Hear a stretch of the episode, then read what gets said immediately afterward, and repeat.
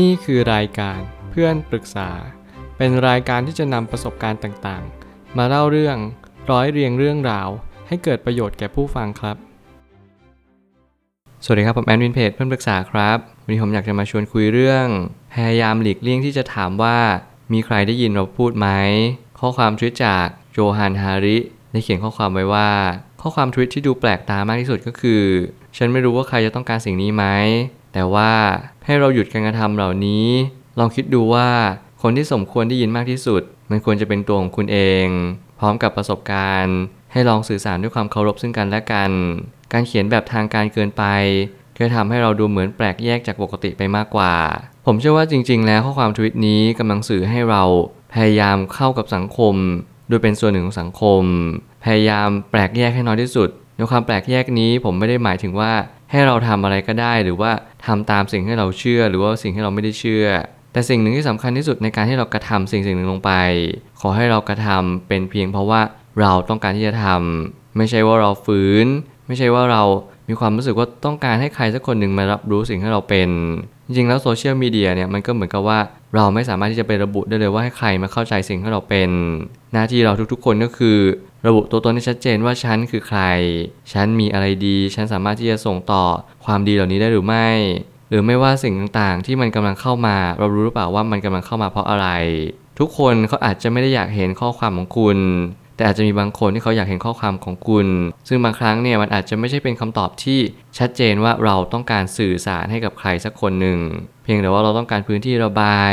ต้องการพื้นที่ให้เราเข้าใจมากขึ้นว่า จริงๆ แล้วสุดท้ายแล้วเราต้องการมีตัวตนได้การยอมรับ การให้เราสื่อสารอะไรสักอย่างหนึ่งเนี่ยมันเลยกลายเป็นเราพิถีพิถันกับมันมากจนเกินปกติ นั่นจึงเป็นเหตุผลว่าเราก็ควรที่จะลดลงทำให้เป็นทางการน้อยลงหน่อย ถ้าเกิดสมมุติจะเป็นทางการเลยก็คือ พยายามเขียนคอนเทนต์ให้ได้สาระประโยชน์ที่กลั่นกรองมาจากการตกผลึกอย่างแท้จริง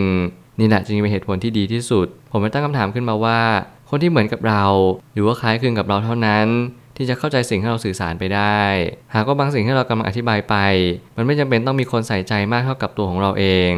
ในท้ายที่สุดแล้วจริง ๆ แล้วคนที่ต้องการในการรับฟังมากที่สุดไม่ใช่คนอื่น แต่เป็นตัวของเราเอง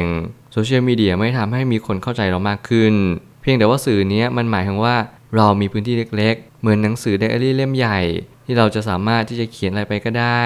โดยที่มันไม่มีวันหมดอายุ ใครต่างๆที่เข้ามารับชมก็ได้เห็นสิ่งเหล่านี้ร่วมกัน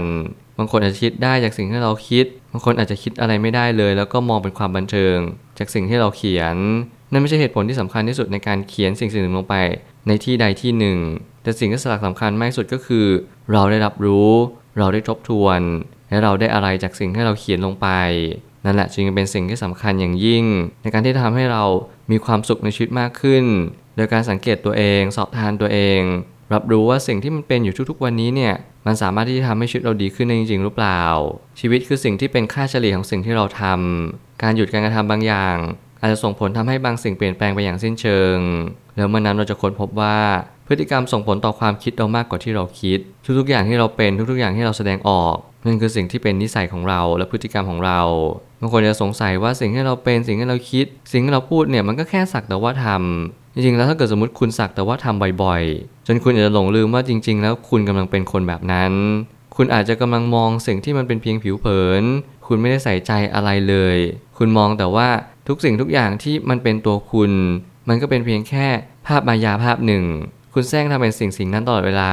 คุณรู้สึกว่าโอเค สิ่งที่ฉันทำมันไม่ได้เป็นตัวฉันหรอก คุณโกหกตัวเอง แล้วคุณก็หลอกตัวเองซ้ำแล้วซ้ำเล่า ดยทั้งที่จริงคุณเน่ะเป็นคนที่คุณแสดงออกตลอดเวลา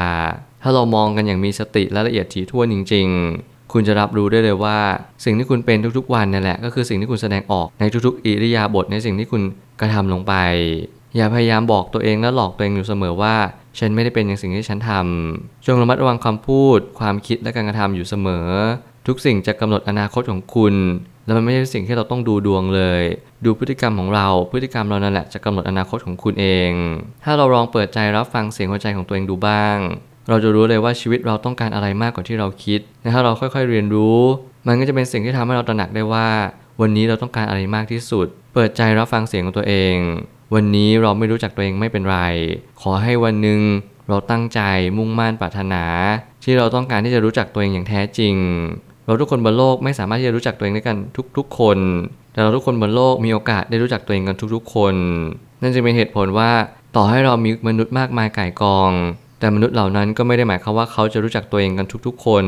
เราคือหนึ่งในกลุ่มที่มหาศาลมากๆ ที่เราจะต้องตื่นรู้ให้ได้ว่าเราต้องการอะไรในชีวิต purpose of life ที่เราต้องการที่จะเป็นไป ไม่ว่าจะเป็นในทุกๆ แง่มุม เราลองลิสต์มาดูไหมเราลองตั้งใจที่จะคัดกรองในสิ่งที่เราเป็นจริง ๆ เราต้องการอะไรในชีวิตไม่ว่าจะเป็นความสัมพันธ์ เงินทอง ราบยศหรือสรรเสริญ เราจงระบุไปให้ได้ว่า นี่คือสิ่งที่ชีวิตเราต้องการจริง ๆ พอเรารู้พอเราเข้าใจตัวเอง เราก็จะเรียนรู้ได้ว่าการเขียนบางอย่างลงไปในสื่อโซเชียลอาจจะมีความสำคัญ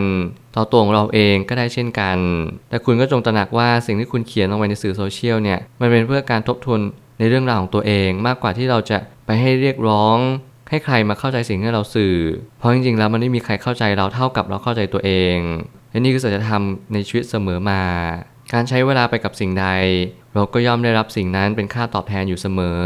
หากเราหมั่นสอบทานตัวเองอยู่เนืองๆ เราก็มักจะพบว่าการใช้เวลากับสิ่งที่ดี ก็ย่อมก่อเกิดประโยชน์มากกว่าเยอะมาก เมื่อไหร่ก็ตามที่เราเริ่มรู้ว่าเราต้องการอะไรในชีวิต แน่นอนเราก็จะเลือกได้ว่าเราต้องการอะไร ที่มันเป็นผลลัพธ์ตอบแทน ทุกสิ่งที่คุณให้เวลากับมัน นั่นคือสิ่งที่คุณจะได้รับเวลานั้นกลับคืนมา ถ้าคุณให้เวลาการเข้ายิม คุณก็ได้มีโอกาสร่างกายที่แข็งแรงมากขึ้น ถ้าเกิดคุณให้เวลาการที่หาความรู้เพิ่มมากขึ้น คุณก็จะมีความรู้และมีความเข้าใจโลกที่มากขึ้นตามกับการถ้าเกิดสมมติคุณใช้เวลาไปกับสิ่งไร้สาระไม่ว่าจะเป็นสิ่งที่มันทำลายชีวิตของคุณ การคบเพื่อนที่นิสัยไม่ดี ความเหงาที่มันกัดกินจิตใจตลอดเวลา สิ่งเหล่านี้มันกลับกลายที่ทำให้เราเนี่ยมีชีวิตที่แย่ลงในระยะยาว จงระมัดระวังสิ่งที่ตัวเองทำในแต่ละวัน ทุกสิ่งให้เราทำและเป็นในวันนี้ มันคือตัวกำหนดอนาคตของคุณ สิ่งนี้ผมเน้นย้ำอยู่เสมอเพราะมันเป็นความจริง มีหลายคนขาดสติในการใช้ชีวิตประจำวัน หลายคนเพิกเฉยไปว่าฉันต้องการมีชีวิตที่ดี ฉันก็ชอบไปบนบานสารกล่าว บางคนก็ชอบคุณใสหรือความเชื่อต่างๆ สิ่งเหล่านี้เป็นสิ่งที่ทำให้ผมกลับคิดว่า เราชอบพึ่งพาสิ่งอื่นมากกว่าพึ่งพาตัวเราเอง เรามักจะสนใจ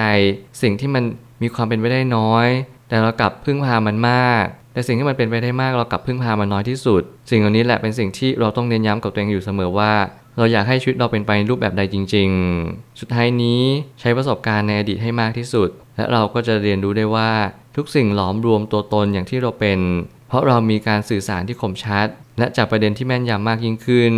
การฝึกปือการสนทนาเป็นสิ่งสำคัญ ถ้าเรารู้ว่าเราต้องการอะไร ไม่เพียงแต่ว่าเรารู้อนาคตที่เราจะไปถึง เราจะสามารถสอบทานและตรวจสอบ อดีตที่เราผ่านพ้นมาได้เช่นกัน ชีวิตนี้เราสามารถควบคุมได้ถ้าเราฝึกมัน หลายคนอาจจะควบคุมความคิดตัวเองไม่ได้ หลายคนอาจจะควบคุมร่างกายตัวเองไม่ได้ ไม่ใช่เพราะว่าเราไม่เก่งพอ แต่เพราะเราไม่ได้ฝึกมันมากพอ ถ้าเรารู้จักร่างกายนี้จิตใจนี้เราจะรู้ว่ามันฝึกได้ การฝึกฝนนี้ไม่ใช่เป็นการบังคับมัน แต่เป็นการรู้จักมันว่ามันต้องการอะไรในชีวิต ความสุขที่เรามีในแต่ละวันมันเพียงพอกับสิ่งที่เราต้องการหรือเปล่า ความทุกข์ในแง่มุมของจิตใจคืออะไร สิ่งที่เรากำลังเผชิญหน้าต่อไปยังอนาคต เรารู้หรือเปล่าว่าเรากำลังจะเจออะไรบ้าง การสอบทานจากอดีต การเรียนรู้จากเคสตัดดี้อื่น ๆ มันจะทำให้เรามีความเก่งกาจสามารถมากยิ่งขึ้น เพราะเราจะเข้าใจได้ว่าในความเป็นจริงแล้ว เราไม่สามารถที่จะไปเปลี่ยนแปลงอะไรได้ สิ่งภายนอกมันหลอมรวมมาจากสิ่งที่เป็นแรงดึงดูดจากภายในของเรา เราก็มักจะดึงดูดสิ่งที่ดี ถ้าเรามีจิตใจที่ดี แล้วเราก็มักจะดึงดูดสิ่งที่ไม่ดี ถ้าเรามีจิตใจที่ไม่ดี นี่แหละคือเหตุผลที่แท้จริง ที่เรากำลังใช้ชีวิตอยู่บนโลกใบนี้ จงเรียนรู้เป็นนักเรียนรู้ มีความใคร่รู้กับหลาย ๆ เรื่อง และก็อย่าลืมที่พัฒนาตัวเองอยู่เสมอ พอในบ้านปลายชีวิตแล้วเราจะพบว่าสิ่งที่ล้ำค่าที่สุด ไม่ใช่ความสุขในแต่ละวัน แต่เป็นการให้เราได้รู้ว่าความสุขคืออะไร และความทุกข์คืออะไรมากกว่า ผมเชื่อว่าทุกปัญหาย่อมมีทางออกเสมอ ขอบคุณครับ รวมถึงคุณสามารถแชร์ประสบการณ์ ผ่านทาง Facebook Twitter และ YouTube และอย่าลืมติด Hashtag เพื่อนปรึกษาหรือ f r ร e n d t a l k a ด้วยนะครับ